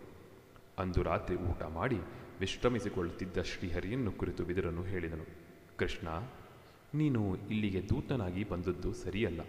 ಮಂದಾತ್ಮನಾದ ದುರ್ಯೋಧನನು ಮಹಾ ಆಸೆಬುರಕನು. ಅವನಿಗೆ ಐಶ್ವರ್ಯವು ಬೇಕೇ ಹೊರತು ಬೇರೆ ಯಾವುದೂ ಬೇಕಾಗಿಲ್ಲ. ಎಲ್ಲದಕ್ಕೂ ನೀತಿ ನಿಯಮಗಳುಂಟಲ್ಲವೇ? ಈ ದುರ್ಮಾರ್ಗಿಗೆ ಯಾವ ನೀತಿಮಯ ನಿಯಮಗಳೂ ಇಲ್ಲ. ಯಾವುದೇ ಮಾರ್ಗದಿಂದಾದರೂ ಐಶ್ವರ್ಯವನ್ನು ಸಂಪಾದಿಸಿಬಿಟ್ಟರೆ ಆಯಿತು ಎನ್ನುವವನು. ಅದನ್ನು ಉಳಿಸಿಕೊಳ್ಳಲು ಕೆಟ್ಟ ಮಾರ್ಗಗಳನ್ನೇ ಅನುಸರಿಸಲು ಹಿಂದಿರುಗುವುದಿಲ್ಲ ಇವನು ಮಹಾ ಕೋಪಿಷ್ಠನು. ಬೇರೆಯವರ ಮಾನ ಕಳೆಯಲು ಸದಾ ಸಿದ್ಧನಾಗಿರುತ್ತಾನೆ. ತನಗೆ ಮಾತ್ರ ಎಲ್ಲರೂ ಎಲ್ಲ ಸಮಯದಲ್ಲಿಯೂ ಮರ್ಯಾದೆ ಮಾಡಬೇಕೆಂದು ನಿರೀಕ್ಷಿಸುತ್ತಾನೆ. ಗುರು ಹಿರಿಯರಲ್ಲಿ ಇವನಿಗೆ ಭಕ್ತಿ ಎಂಬುದೇ ಇಲ್ಲ. ಅವನ ಹಿತೋಕ್ತಿಗಳಿಗೆ ಇವನ ಲಕ್ಷ್ಯವನ್ನೇ ಕೊಡುವುದಿಲ್ಲ. ಮಹಾ ಉದ್ದಟನು ಧರ್ಮಶಾಸ್ತ್ರದ ವಿಧಿ ನಿಯಮಗಳನ್ನು ಮೀರಿ ನಡೆಯುವವನು. ಇವನನ್ನು ಒಳ್ಳೆಯ ಮಾರ್ಗಕ್ಕೆ ತರಲು ಸಾಧ್ಯವಾಗದು. ತಾನೇ ಸರ್ವಜ್ಞನೆಂದು ಭಾವಿಸಿಕೊಂಡು ಬಿಟ್ಟಿದ್ದಾನೆ. ಯಾರೊಬ್ಬರ ಮೇಲೂ ನಂಬಿಕೆಯಿಲ್ಲ. ನಿನ್ನ ಯಾವ ಮಾತನ್ನು ಅವನು ಕೇಳುವುದಿಲ್ಲ. ಭೀಷ್ಮ, ದ್ರೋಣ, ಕರ್ಣಾದಿಗಳ ಶಕ್ತಿಯ ಬಗ್ಗೆ ಅವನಿಗೆ ಅಪಾರ ವಿಶ್ವಾಸವಿದೆ. ಯಾವ ಸ್ಥಳದಲ್ಲಿ ಒಳ್ಳೆಯ ಮಾತುಗಳು, ಕೆಟ್ಟ ಮಾತುಗಳು ಸಮಾನವಾಗಿ ಪರಿಗಣಿತವಾಗುತ್ತವೆಯೋ? ಎರಡಕ್ಕೂ ತಾರತಮ್ಯವನ್ನು ಕಾಣುವ ವಿವೇಚನೆಯೇ ಇರುವುದಿಲ್ಲವೋ? ಅಂತಹ ಸ್ಥಳದಲ್ಲಿ ಪ್ರಾಜ್ಞನಾದವನು ಒಳ್ಳೆಯ ಬುದ್ಧಿವಾದವನ್ನು ಹೇಳಲು ಹೋಗಲೇಬಾರದು. ಕಿವುಡನ ಮುಂದೆ ಕಿನ್ನರಿ ಬಾರಿಸಿದಂತೆ ಅವು ವ್ಯರ್ಥವೇ ಆಗುವುದು. ಕೃಷ್ಣ, ಆ ದುಷ್ಟರ ಸಭೆಗೆ ನೀನು ಹೋಗದಿರುವುದೇ ಒಳ್ಳೆಯದು. ನನಗೆ ಪಾಂಡವರ ಮೇಲಿನ ಪ್ರೀತಿಗಿಂತಲೂ ಹೆಚ್ಚು ಪ್ರೀತಿಯು ನಿನ್ನ ಮೇಲಿದೆ ಕೃಷ್ಣ. ನೀನು ಕೌರವ ಸಭೆಗೆ ಹೋಗದಿರುವುದೇ ಮೇಲು. ಇದಕ್ಕೆ ಉತ್ತರವಾಗಿ ಶ್ರೀಕೃಷ್ಣನು ಹೇಳಿದನು, ವಿದುರ, ನೀನು ಹೇಳಿದ್ದದ್ದು ಎಲ್ಲ ವಿಧದಲ್ಲೂ ಸರಿಯಾಗಿದೆ. ಆದರೆ ಈ ದುರ್ಯೋಧನನ ದೆಸೆಯಿಂದಾಗಿ ಈ ಪ್ರಪಂಚವೇ ಮೃತ್ಯುಮುಖದಲ್ಲಿದೆ. ಇದನ್ನು ತಪ್ಪಿಸಲು ಆದಷ್ಟು ಪ್ರಯತ್ನ ಮಾಡಬೇಕು. ನಮ್ಮ ಪ್ರಯತ್ನವು ಫಲಪ್ರದವಾಗದಿದ್ದರೂ ಪ್ರಯತ್ನ ಮಾಡಿದ ಪುಣ್ಯವಾದರೂ ಉಂಟಲ್ಲವೇ? ಅಲ್ಲಿ ನನಗೇನು ಆಗುವುದಿಲ್ಲ ವಿದರ, ಹೆದರಬೇಡ. ಕೌರವ ಪಾಂಡವರ ಯುದ್ಧವು ಮುಗಿದು ಪಾಂಡವರು ವಿಜಯಿಗಳಾದರು. ಯುಧಿಷ್ಠಿರನು ರಾಜ್ಯಾಭಿಷಕ್ತನಾಗಿ ಧರ್ಮದಿಂದ ರಾಜ್ಯವನ್ನಾಳುತ್ತಿದ್ದನು. ಕೆಲವು ವರ್ಷಗಳ ನಂತರ ಧೃತರಾಷ್ಟ್ರ, ಗಾಂಧಾರಿ, ಕುಂತಿಯರು ತಪಸ್ಸನ್ನು ಮಾಡಲು ಕಾಡಿಗೆ ಹೋಗಲು ನಿಶ್ಚಯಿಸಿದರು. ಬಿದುರನೂ ಅವರೊಡನೆ ಹೊರಟನು. ಕೆಲ ಕಾಲಾನಂತರ ಪಾಂಡವರು ತಮ್ಮ ತಾಯಿಯಾದ ಕುಂತಿಯನ್ನು, ಧೃತರಾಷ್ಟ್ರ, ಗಾಂಧಾರಿಯರನ್ನು ನೋಡುವ ಸಲುವಾಗಿ ಅವರಿದ್ದ ತಪೋವನಕ್ಕೆ ಹೋದರು. ಅಲ್ಲಿ ಧರ್ಮರಾಜನು ಕಠಿಣ ತಪಸ್ಸನ್ನು ಮಾಡುತ್ತಿದ್ದ ಅವಧೂತ ವೇಷದಲ್ಲಿದ್ದ ವಿದುರನನ್ನು ನೋಡಿದನು. ಧರ್ಮರಾಜನನ್ನು ನೋಡಿದೊಡನೆ ವಿದುರನು ಕಾಡಿನ ಮಧ್ಯಕ್ಕೆ ಓಡಿ ಹೋದನು ಅವನನ್ನು ಹಿಂಬಾಲಿಸಿದ ಧರ್ಮಜನು ವಿದುರನು ಕಾಡಿನ ಮಧ್ಯದಲ್ಲಿ ಪವಿತ್ರವಾದ ಸ್ಥಳದಲ್ಲಿ ಒಂದು ಮರಕ್ಕೆ ಒರಗಿಕೊಂಡು ನಿಂತಿದ್ದನ್ನು ನೋಡಿದನು. ಧರ್ಮರಾಜನು ಹತ್ತಿರ ಹೋಗಿ ವಿದುರನನ್ನು ಕಾಣಲು ವಿದುರನು ತನ್ನೆಲ್ಲ ಮನಸ್ಸು ಇಂದ್ರಿಯಗಳನ್ನು ಕೇಂದ್ರೀಕರಿಸಿ ಧರ್ಮರಾಜನನ್ನೇ ಏಕಾಗ್ರತೆಯಿಂದ ದೃಷ್ಟಿಸಿ ನೋಡುತ್ತಾ ಧರ್ಮರಾಜನಲ್ಲಿಯೇ ಸೇರಿ ಹೋದನು ಆಗ ಧರ್ಮರಾಜನಿಗೆ ತಾವಿಬ್ಬರೂ ಯಮಧರ್ಮನ ಅಂಶದಿಂದ ಹುಟ್ಟಿದವರೆಂಬುದು ನೆನಪಿಗೆ ಬಂದಿತು. ಅವನು ವಿದುರನ ಶರೀರಕ್ಕೆ ದಹನ ಸಂಸ್ಕಾರ ಮಾಡಲು ಯೋಚಿಸಿದಾಗ ಆಕಾಶವಾಣಿಯು ನುಡಿಯಿತು. ಧರ್ಮಜ, ವಿದುರನ ದೇಹವನ್ನು ಸುಡಕೂಡದು. ವಿದುರನು ಸನ್ಯಾಸ ಧರ್ಮವನ್ನು ಪಾಲಿಸುತ್ತಿದ್ದನು. ಇವನಿಗಾಗಿ ದುಃಖಿಸುವುದೂ ಬೇಡ. ಇವನು ಸಾಂತಾನಿಕಗಳೆಂಬ ಲೋಕಗಳಿಗೆ ಹೋಗುತ್ತಾನೆ. ಧರ್ಮವನ್ನು ಬೋಧಿಸುವುದು ಮಾತ್ರವಲ್ಲ ಅದರಂತೆ ನಡೆದರೆ ಮಾತ್ರ ನಿಜವಾದ ಅರ್ಥದಲ್ಲಿ ಧರ್ಮಾತ್ಮನೆನಿಸಿಕೊಳ್ಳುತ್ತಾನೆ. ಈ ದೃಷ್ಟಿಯಲ್ಲಿ ವಿದುರನು ಧರ್ಮದ ಅಪರಾವತಾರವೇ ಆಗಿದ್ದನು. ಆದುದರಿಂದಲೇ ಶ್ರೀಕೃಷ್ಣನು ಇತರರೆಲ್ಲರನ್ನೂ ಬಿಟ್ಟು ವಿದುರನ ಆತಿಥ್ಯವನ್ನು ಸ್ವೀಕರಿಸಿದನು. ನುಡಿದಂತೆ ನಡಿ ಎಂಬುದೇ ನೀತಿ. ಶ್ರೀಕೃಷ್ಣಾರ್ಪಣಮಸ್ತು.